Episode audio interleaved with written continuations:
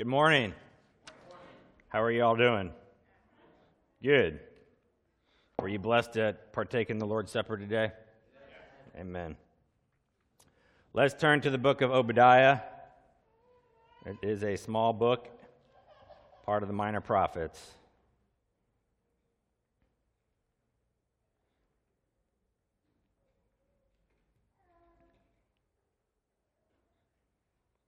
We're going to read the first nine verses.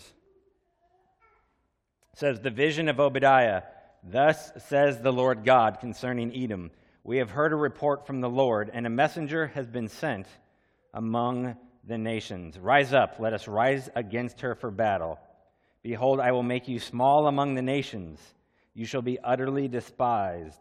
The pride of your heart has deceived you, you who live in the clefts of the rock in your lofty dwelling who say in your heart, Who will bring me down to the ground? Though you soar aloft like the eagle, though your nest is set among the stars, from there I will bring you down, declares the Lord. If thieves came to you, if plunderers came by night, how you have been destroyed, would they not steal only enough for themselves? If grape gatherers came to you, would they not leave gleanings? How Esau has been pillaged, his treasures sought out. All your allies have driven you to your border. Those at peace with you have deceived you. They have prevailed against you. Those who eat your bread have set a trap beneath you. You have no understanding. Will I not on that day, declares the Lord, destroy the wise men out of Edom and understanding out of Mount Esau?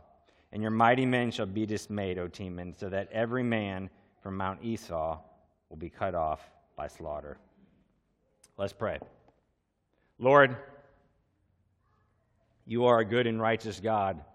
We are privileged to gather in your midst to worship you, the Holy One.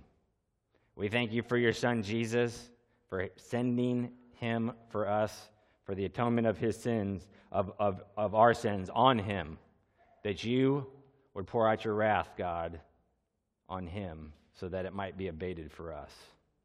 We are not worthy of that at all, God, but you made us worthy. Thank you, Lord, for the sanctifying work you do. Thank you, Lord, that we are justified by grace through faith and that this is your work, Lord. Thank you for your mercy to us time and time and time again, God. We pray you'd go before us now.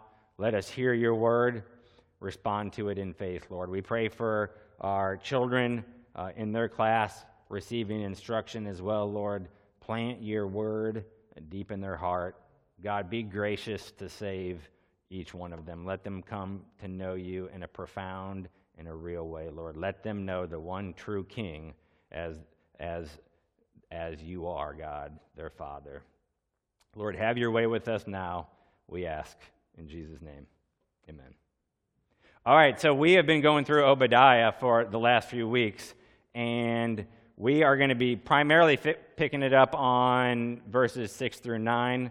Uh, we'll do a little bit of review from last time and also look at verses 2 through 4 uh, just to make sure we have the context and everything. Um, the focus last time was talking about biblical justice. And so we are going to pick up basically with part two of biblical justice prevailing. When we look at Obadiah, there's really actually two declarations of judgment in these verses that we read today. The first is in the accumulation through verses 2 through 4, culminating in that very last um, phrase in verse 4 where God says, From there I will bring you down. So that's really the, the first judgment, so to speak, is that God is going to bring them down. As we have looked at already, why is He bringing them down? Because of their pride.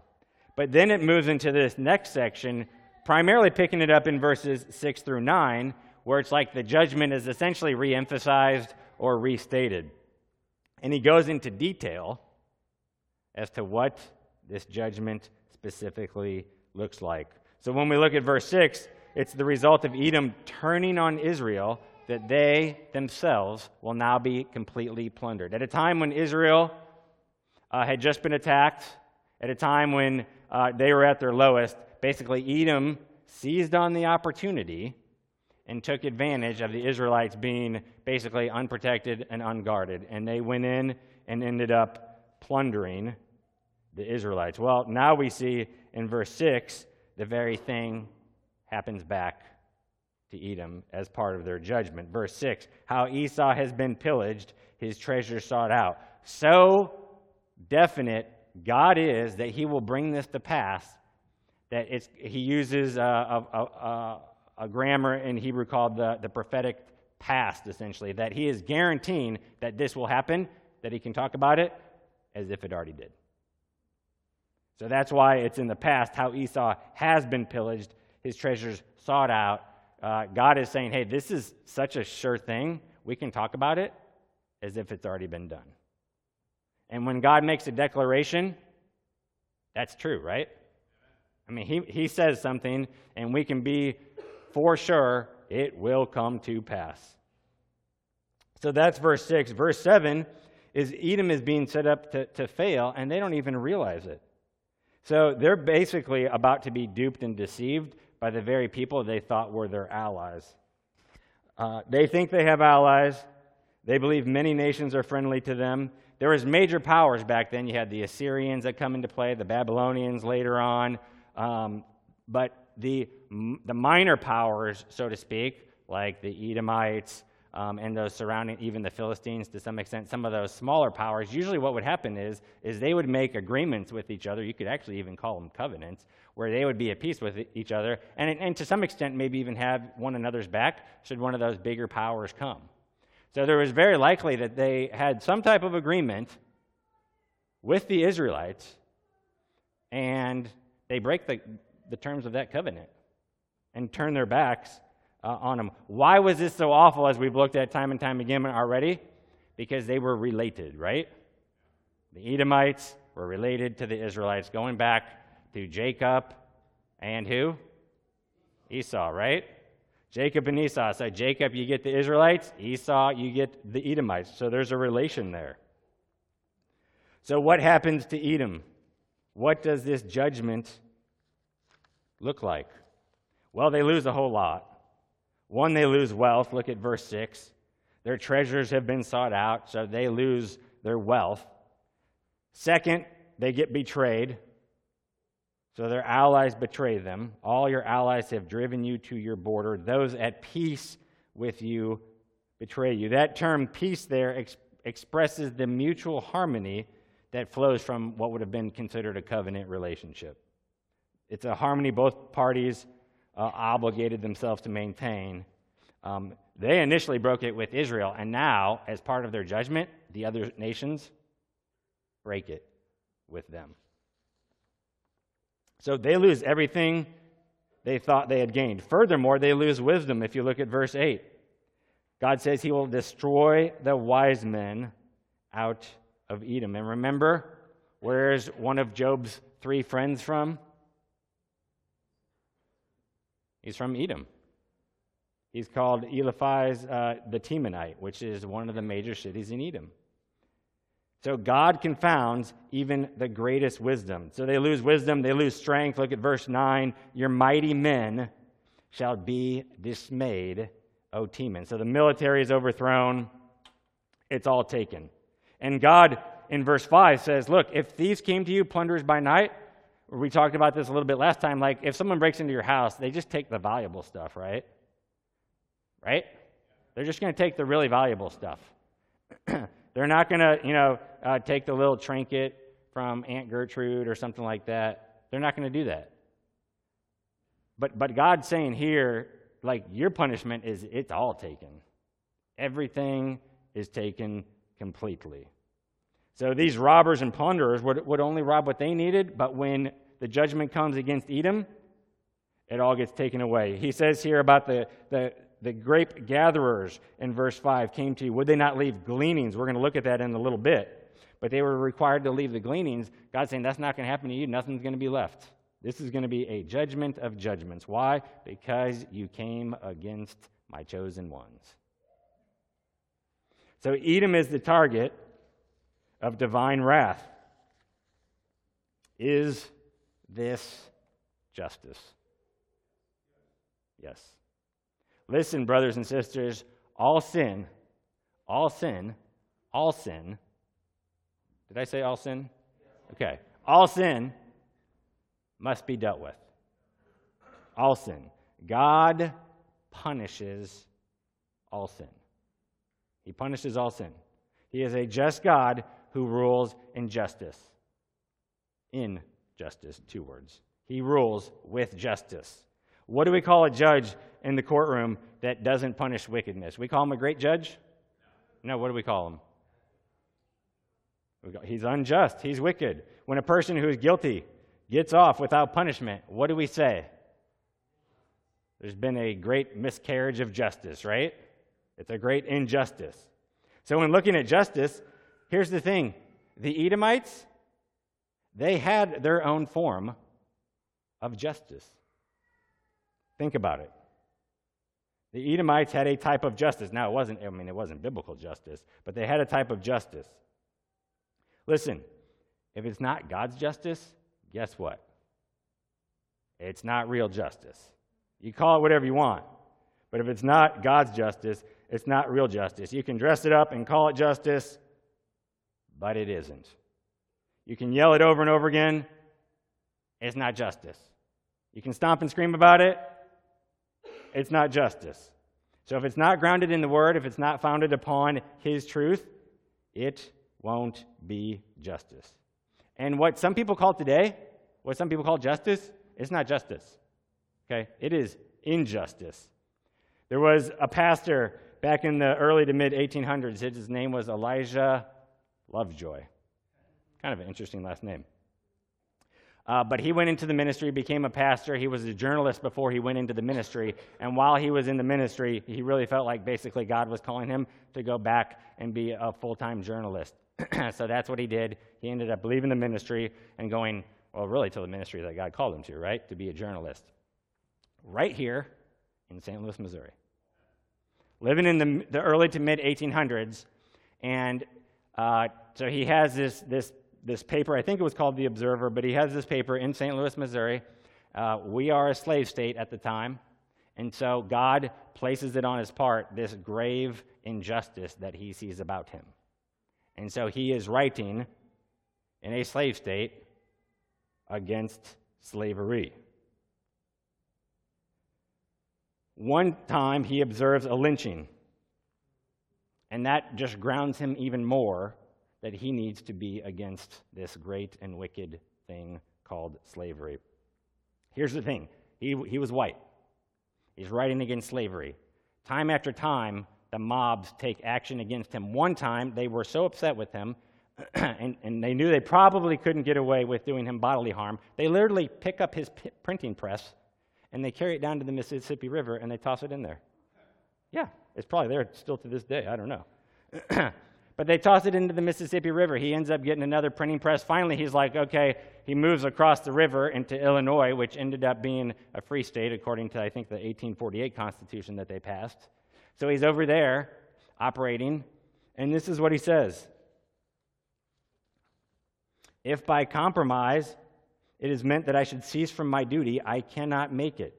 I fear God more than I fear man. Crush me if you will, but I shall die at my post. He really felt God had called him to this task to cry out against this great injustice and wickedness that he saw. Four days after writing that and printing it, he died at the hands of a mob. Not one of the ruffians was prosecuted or indicted. There's good evidence that one of them later becomes the mayor of Alton. None of them prosecuted. But note this there was one young man around who was deeply moved by Elijah's martyrdom. It was a state legislature in Illinois, a, a state legislator in Illinois, we know as Abraham Lincoln.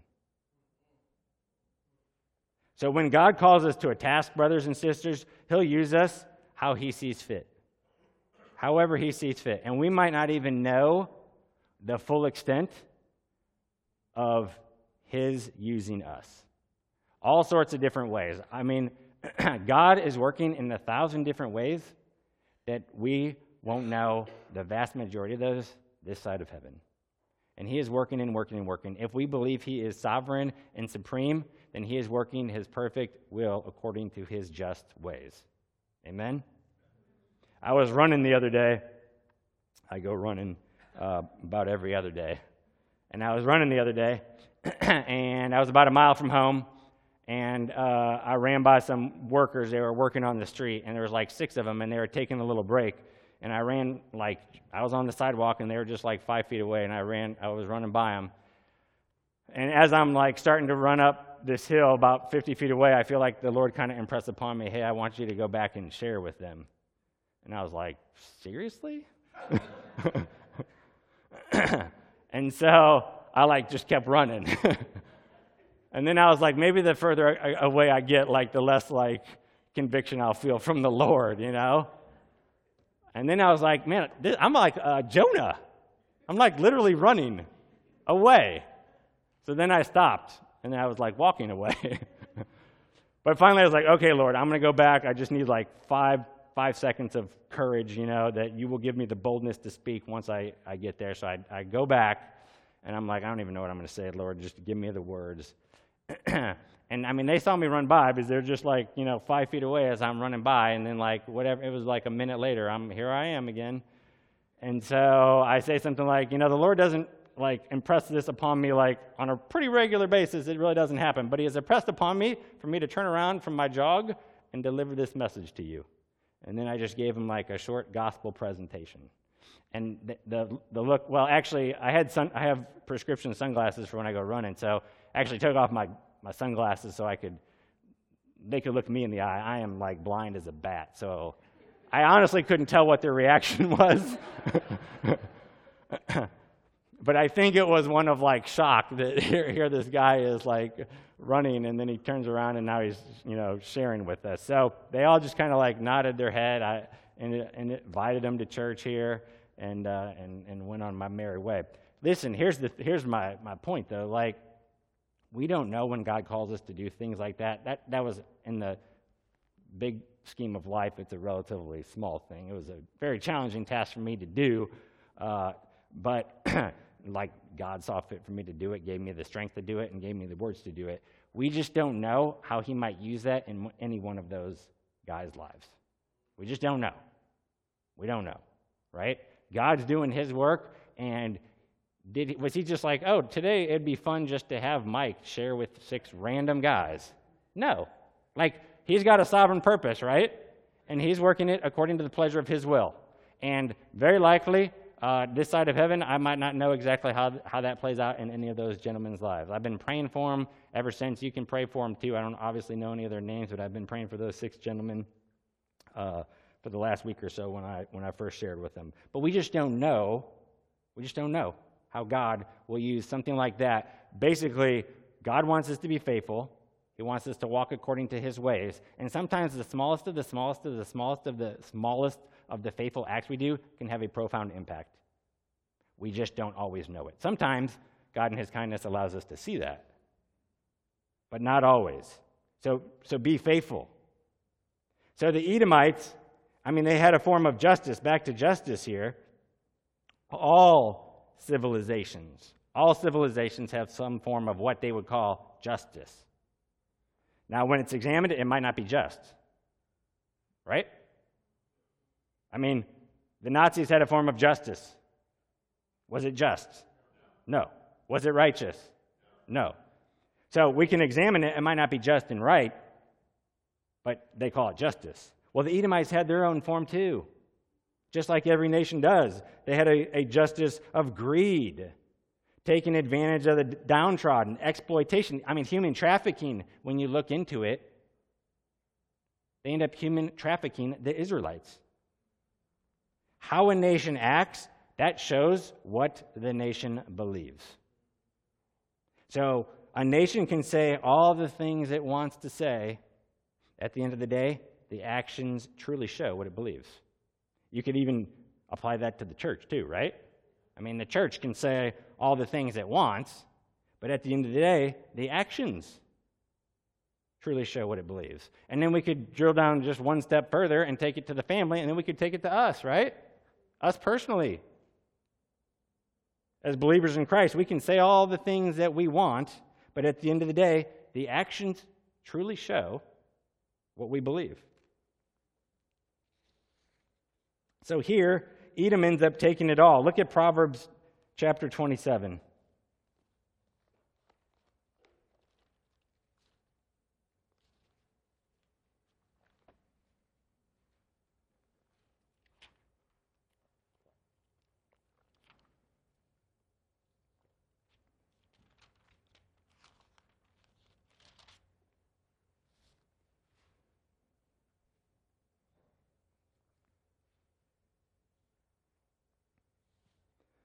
Proverbs 27, verse 20. It says, Sheol and Abaddon are never satisfied, and never satisfied are the eyes of man.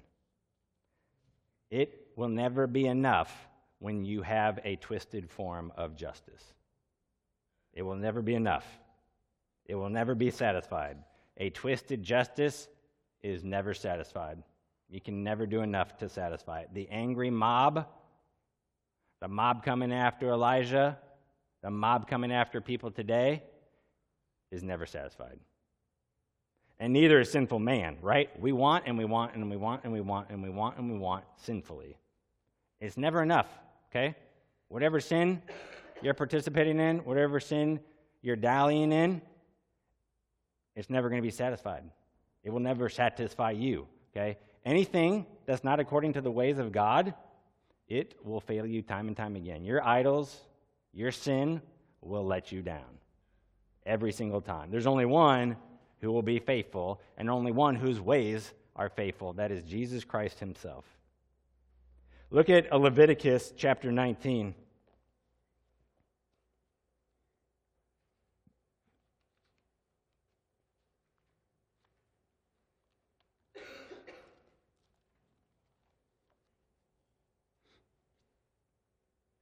Do y'all read your Old Testament?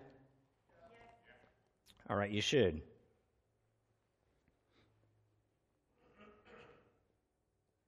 Here's what it says Leviticus 19, verse 9. When you reap the harvest of your land, you shall not reap your field right up to its edge, neither shall you gather the gleanings after your harvest. Okay, so, you know, you're going through, and it says uh, you can't, you know, if, if, if this first the ledge here is your field. You can't, you can't go right up to it and, and get whatever crop it is that you're, you're harvesting that you've planted. You can't take it all. That's what God is setting down there. You can't take it all. And then when you're going through, and if this whole stage was the field and you're harvesting and some of it falls to the ground, you can't harvest it all. We're going to find out why. He goes on, and you shall not strip your vineyard bare, neither shall you gather the fallen grapes of your vineyard and here's why You shall leave them for the poor and for the sojourner. I am the Lord your God. So, built into the law, I mean, this is just God's law, right? Built into the law was a way of provision for the poor. There was justice here. Look at Deuteronomy chapter 24.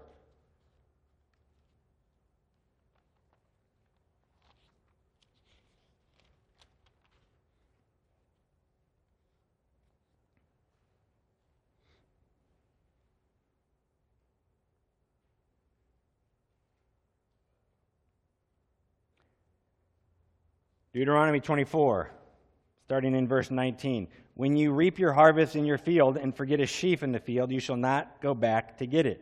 I mean, it's the same principle that he's setting down here. Why? It shall be for the sojourner, the fatherless, and the widow, that the Lord your God may bless you in all the work of your hands. When you beat your olive trees, you shall not go over them again. It shall be for the sojourner, the fatherless, and the widow. When you gather the grapes of your vineyard, you shall not strip it afterward it shall be for the sojourner, the fatherless, and the widow. You shall remember that you were a slave in the land of Egypt. Therefore, I command you to do this. So, built into the law was a system to take care of the poor. But note something here. Note something. Note something. Was it just handed to the poor? No.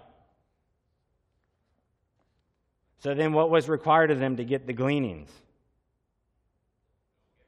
They had to go get it, right? They had to work. Think of the story of Ruth. It's a very short story, so if you haven't read it, you should read it again. All right? She and Naomi, Her mother in law, I mean, they're poor. They're like dirt poor. And what did Ruth have to do each day? What did she have to do? Like, we always forget this part of the story because we're just like, oh, Ruth and Boaz. That's such a beautiful little story. Where's my Boaz at? You know, that's like all what the ladies are asking. but what did Ruth have to do each day? She had to go to the fields and pick up whatever fell to the ground and what was left by the harvesters. What was Boaz required to do as owner of the field? When things fall to the ground, right, he's got to leave it. He's got to leave the edges untouched. That, that's justice. So he's following the commands of the law. He wants to be just and right in regards to how he takes care of the fields. But I want you to notice what he does, and we're going to look at it so you can see it yourselves. Ruth chapter 2.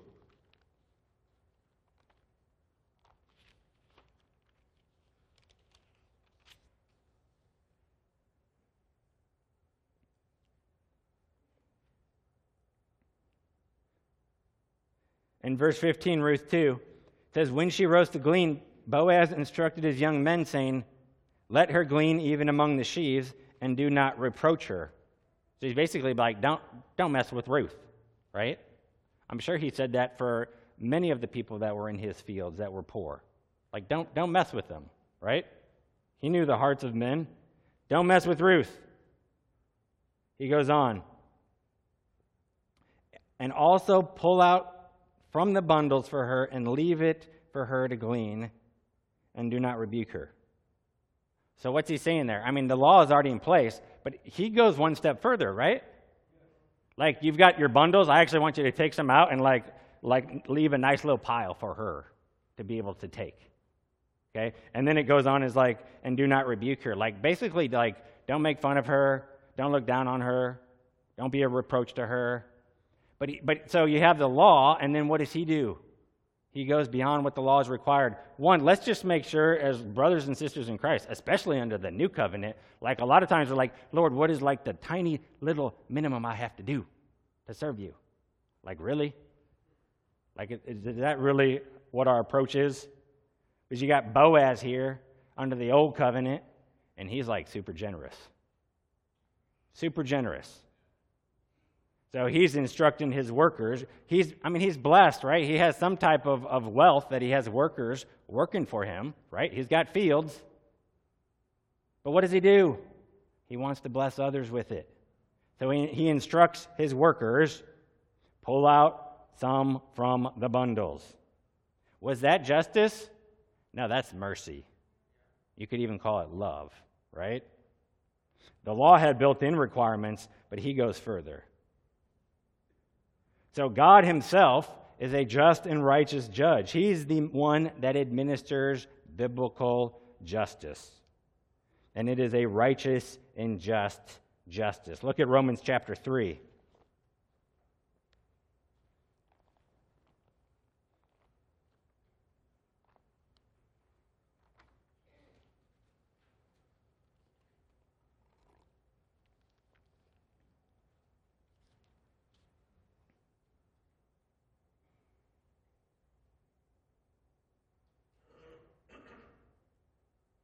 Romans 3. We'll start in verse 1. Then, what advantage has the Jew, or what is the value of circumcision? Much in every way. To begin with, the Jews were entrusted with the oracles of God. What if some were unfaithful? Does their faithlessness nullify the faithfulness of God? By no means. Let God be true, though everyone were a liar. As it is written, that you may be justified in your words and prevail when you are judged. I mean, this is about God's namesake. Let God be true, though everyone is a liar. We're talking about the namesake. Like, listen, when we act according to his word, guess what? We uphold his name. We attest how good and right and true he is. It's a testifying, a testimony, if you will. So, what happens when we don't, when we do the opposite, when we're not walking according to his ways? Well, the opposite is true. When you don't act according to his word, you testify that you don't think God is good and right and true. Your way is good and right and true, not God's way. But there's only one way that can be true, right? There's only one way that can be good. So part of us testifying about the Lord is walking in his ways. And we want to be sure that when it says, let God be true, that we're reflecting that truth to others and even to ourselves. Look at what uh, Abraham says concerning the Lord in Genesis 18. There's a similar idea going on here.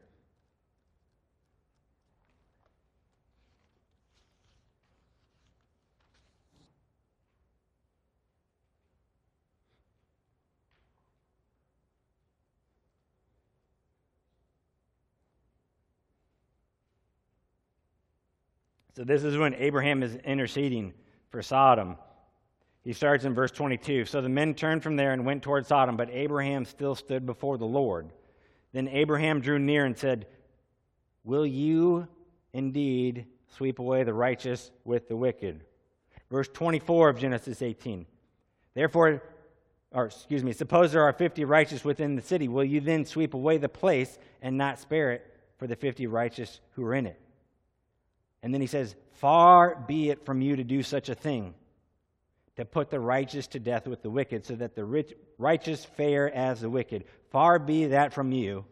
And then notice what he says Shall not the judge of all the earth do what is just? So God has an administration of justice, He is the administrator. Abraham knows this, and that's what he appeals to God's justice.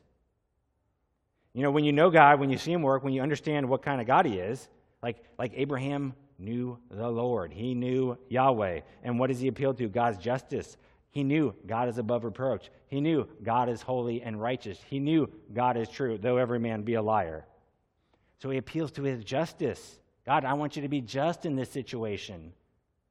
And, and, and we can step back and know, well, Abraham's not doing that for his own benefit. He's doing it for the benefit of the city, specifically for Lot and his family, right?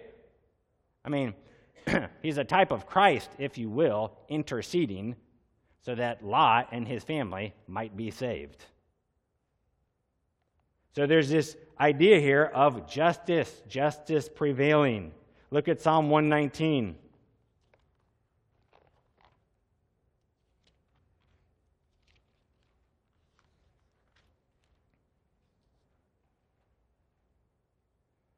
Psalm 119, verse 137.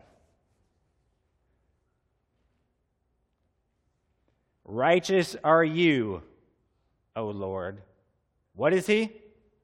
He's righteous. And right, or you could say just, are your rules. Over and over again, that's the echo of Psalm 119 regarding God's word. It's righteous, it's true. Why? Because God is righteous and is true. Look at Deuteronomy chapter 32.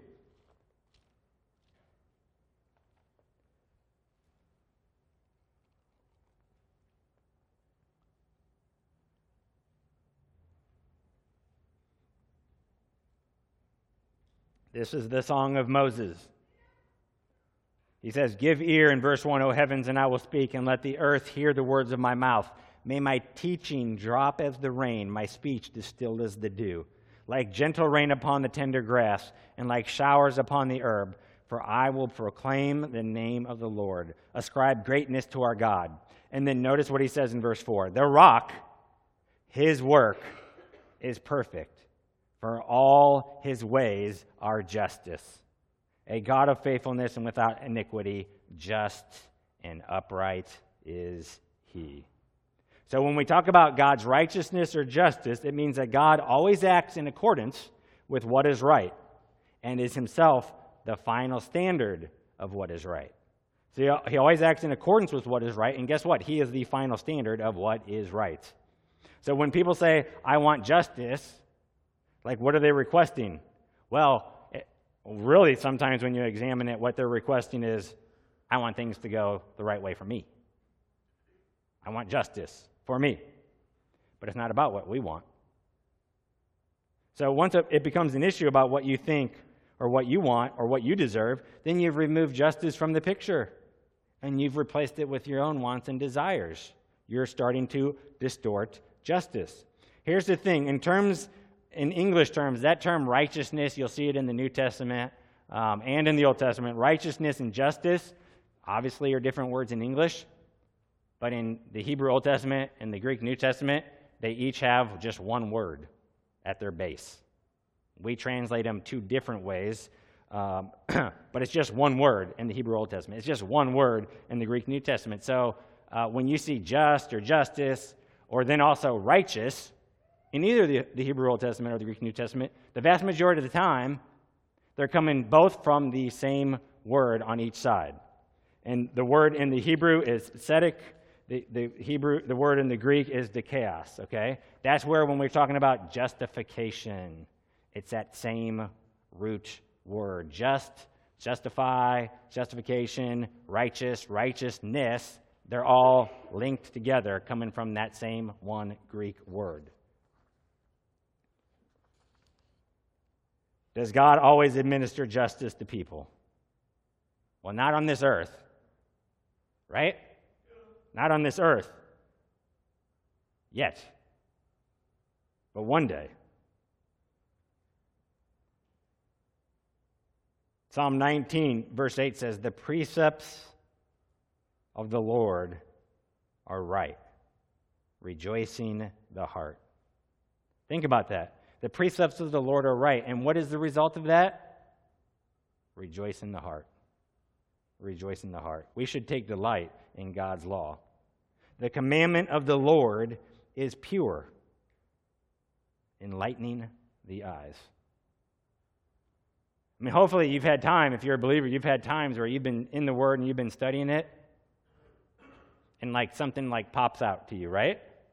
And you're like, dude, I never really made that connection, or I never realized that before. I mean, your eyes are being enlightened. That verse is being held up to be true. So God's laws are upright and holy. What we find out is the unrighteous will not go unpunished. Now, it might not be in our timing, right? But it will be in God's timing. Look at Isaiah chapter 45.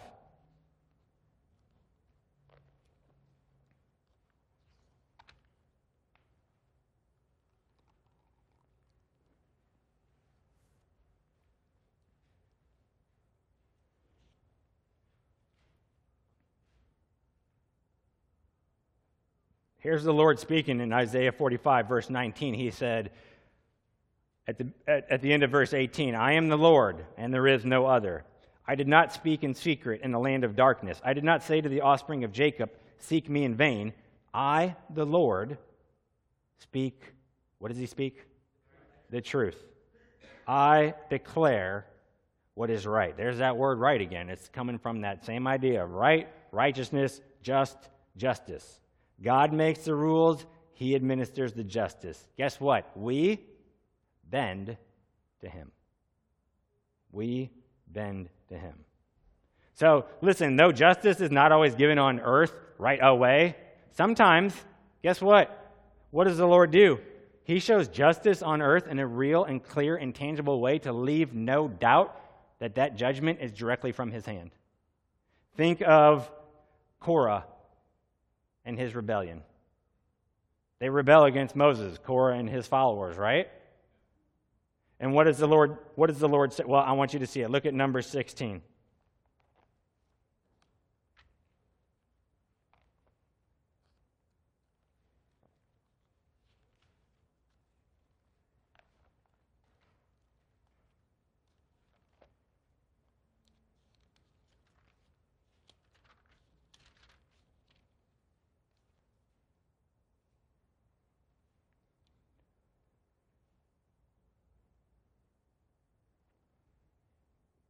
Verse 27, number 16. this is the judgment being handed out. So they got away from the dwelling of Korah, Dathan, and Abiram. And Dathan and Abiram came out and stood at the door of their tents, together with their wives, their sons, and their little ones. And Moses said, Hereby you shall know that the Lord has sent me to do all these works, and that it has not been of my own accord. If these men die, as all men die, or if they are visited by the fate of all mankind, then the Lord has not sent me. But if the Lord creates something new, and the ground opens its mouth and swallows them up with all that belongs to them, and they go down alive into Sheol, then you shall know that these men have despised the Lord. As soon as he had finished speaking all these words, the ground under them split apart, and the earth opened its mouth and swallowed them up with their households and all the people who belonged to Korah and all their goods. Pretty clear where the judgment was coming from, right? Like God made it crystal clear. He decided to execute judgment right then and right there. So sometimes He does. Why? Well, really for a few reasons when he does that to remind us that justice will occur someday for all. Okay? The judgment of Korah and others, it's like, oh, wow. Well, someday that will happen to all, and we will be judged not just for, for temporary things, but for an eternity, we will have some type of judgment. So, to remind us that justice will occur someday for all. Second, to let us know that he sees our plight. Like Moses, I mean, time and time again, people, like his, his own, you know, blood was coming after him. So sometimes God executes judgment, He shows justice to let us know that He sees our plight. Think of the Israelites coming out of Egypt. Did God bring judgment on Egypt and Pharaoh? Yes. So to let us know He sees our plight. Also to encourage others and us to stay upright and avoid evil. Like judgment is coming, right? There will be a day, Obadiah gets to it, the day that judgment, judgment for all, judgment in an eschatological sense, like end time stuff, will come for all. And then, fourthly, sometimes he executes the judgment to, to, rid the world of evil. You can think of the Canaanites being wiped out. Okay? That's judgment being executed. So, will the Lord give justice to all the nations that disobey him? Absolutely. Look at Acts 17.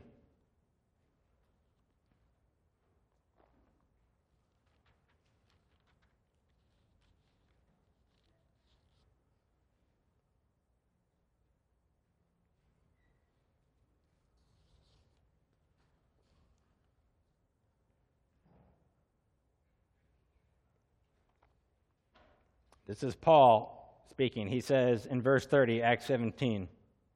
The times of ignorance God overlooked, but now he commands all people everywhere to repent, because he has fixed a day on which he will judge the world.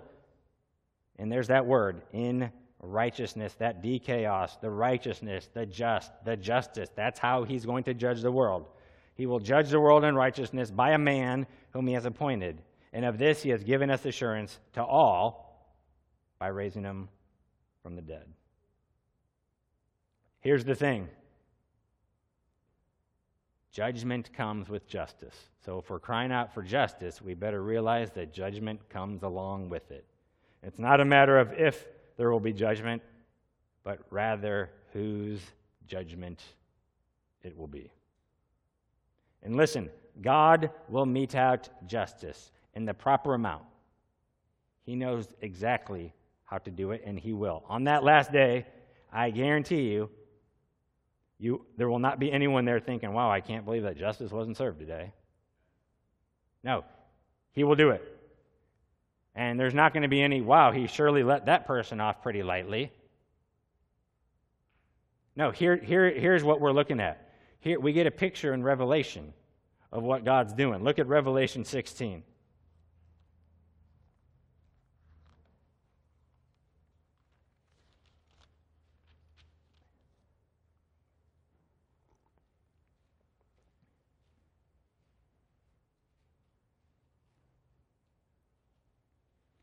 Revelation 16, verse 1. Then I heard a loud voice from the temple telling the seven angels, Go and pour out on the earth the seven bowls of the wrath of God.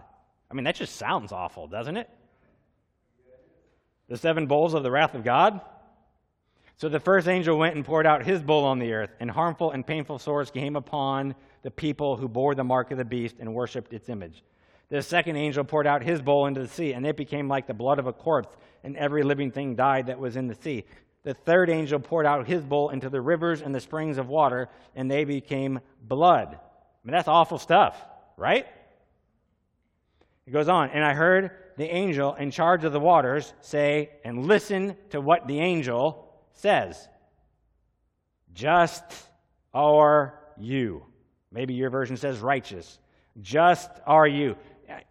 These bowls are being poured out of God's wrath. And this, can, can the angel lie? No, it's not trick question, y'all. They can't lie. He's speaking truth.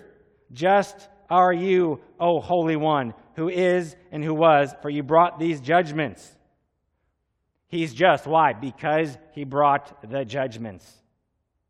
He's just, which means it's that same word, righteous. Why? Because he is giving out the judgment that is deserved. The bowls of wrath are being poured out. Just are you, O Holy One, who is and who was, for you brought these judgments. For they have shed the blood of saints and prophets, and you have given them blood to drink. It is what they deserve. And then it goes on, and I heard the altar saying, Yes, Lord God, the Almighty, true and just are your judgments. So the wrath is being poured out, and it is righteously and justly being poured out. God is in control, ruling over the affairs of men. He does as he pleases. And here's the thing what he does, he does according to his good and right character and nature. So that whatever he does, whatever he does, is good and true and pure and righteous. So then, what's our response? You probably didn't see it during worship. maybe this front row did, maybe the, the row behind them. Um, but John uh, McNeil, how old's John? Like 10, 12 months or something? 10 months? Hey, I'm pretty good. John, every time his dad David put him down, or I don't know if every time, but the one time I looked over, he put him down and he like is making a beeline towards the altar, like towards the stage, right? But here's the thing I thought that was a p- perfect picture for the end of my message today is like, what is our response to the fact that God is going to come in justice and righteousness, and we are going to be under the judgment of God? It is to come to Him, and, and, and it is to repent. So when Paul is telling the people he's, he's sharing with, when he's telling them God calls on all men to repent, the picture that God is talking about is really, we can see with little 10 month old John crawling towards the altar. Like, repent. And repenting is not like running away, but it's a coming to. Coming to the Lord. And here's the thing if, if we don't think our sin is that much of a big deal, if we don't think we need a Savior for it, then you can hear the word repent and you can hear it wrongly. And you can just be like, oh, yeah, Lord, I, I did kind of mess up speaking to my friend the other day, and I, I won't do that anymore. Like, that's not, that's not the real idea of repentance. It's really like, hey, you are fallen, and the judgment of God is going to come upon you. You've got a little bowl of wrath that's reserved for you. Each one of us. Got a little bowl of wrath reserved for us that is measured out perfectly according to what we deserve. And guess what? If you're an unbeliever here, like that bowl is partially tipped, ready to be poured out on you. But here, God calls on you to repent, calls on you to forsake your sin, calls on you to come to Him, to return to the Father. Confess those sins and realize, guess what? That His Son took the bowl for you. The wrath you deserved poured out on His Son. But you have to repent. You have to repent. You have to really believe and come and realize what? Jesus paid the price. He paid the price, and it was enough. One of two people gets the wrath of God either Jesus, who did it 2,000 years ago, or you. And I encourage you today if you're not a believer, and that bowl is slightly tipped, ready to be poured out, you have no guarantee of tomorrow. You have no guarantee. So make today the day of salvation, the day that you truly believe, the day that you truly trust. Make today the day that you completely surrender. Don't be like the Edomites who were prideful. Don't be like them who thought they had justice figured out and were going to do it however they wanted. No. Humble yourself and come to the Lord. All right? uh, little John doesn't exactly know what he's doing, but guess what? He's headed in the right direction. All right? That needs to be like us, all of us. And for us believers here, who maybe haven't been making godly decisions or walking in righteousness, you need to be like him too and head to the altar and get right with the Lord. You need to be cleansed. Just and righteous is the mighty God that we serve, and he offers forgiveness through the blood of his son Jesus. Will you receive it today? Will you receive it? Some of you need to humble yourselves and confess. I'm talking to the brothers and sisters here. You've been cleansed by the blood, but guess what? You sure ain't acting like it or living like it. And then we're back to, well, what you truly believe is seen how? In our actions. So we humble ourselves, we come before the Lord. Listen, he's like the parable of the prodigal son. He's not there waiting to, to hammer you, he's waiting to give you a big hug and welcome you back. That's our Heavenly Father. That's available for all of us. Let's pray.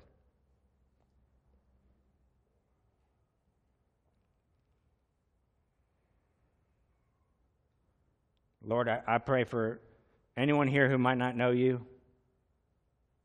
Here they have an opportunity in their heart of hearts to confess you, to repent of their sins, and to trust in the work of your Son Jesus, to trust in what you did through your Son. I pray you to give him the gift of faith, Lord. Pour out your saving grace upon them. Let them truly believe.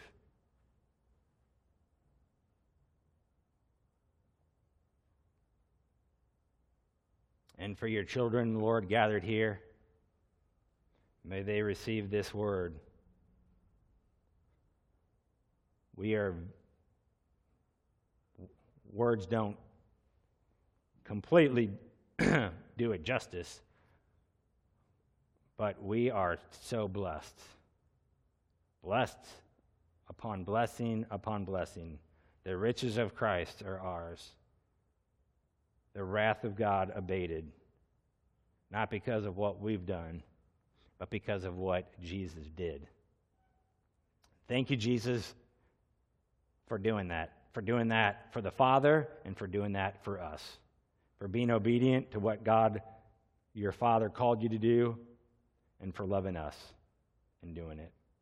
Thank you that you are our Savior. Lord, speak to people's hearts regarding their actions, their thoughts.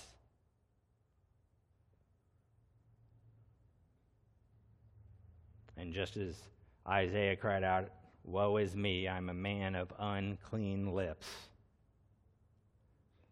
And you cleansed him, Lord.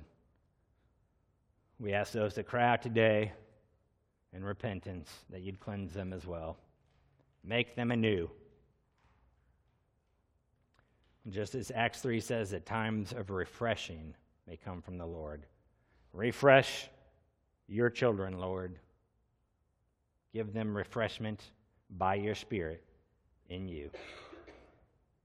We pray this for your glory. Amen.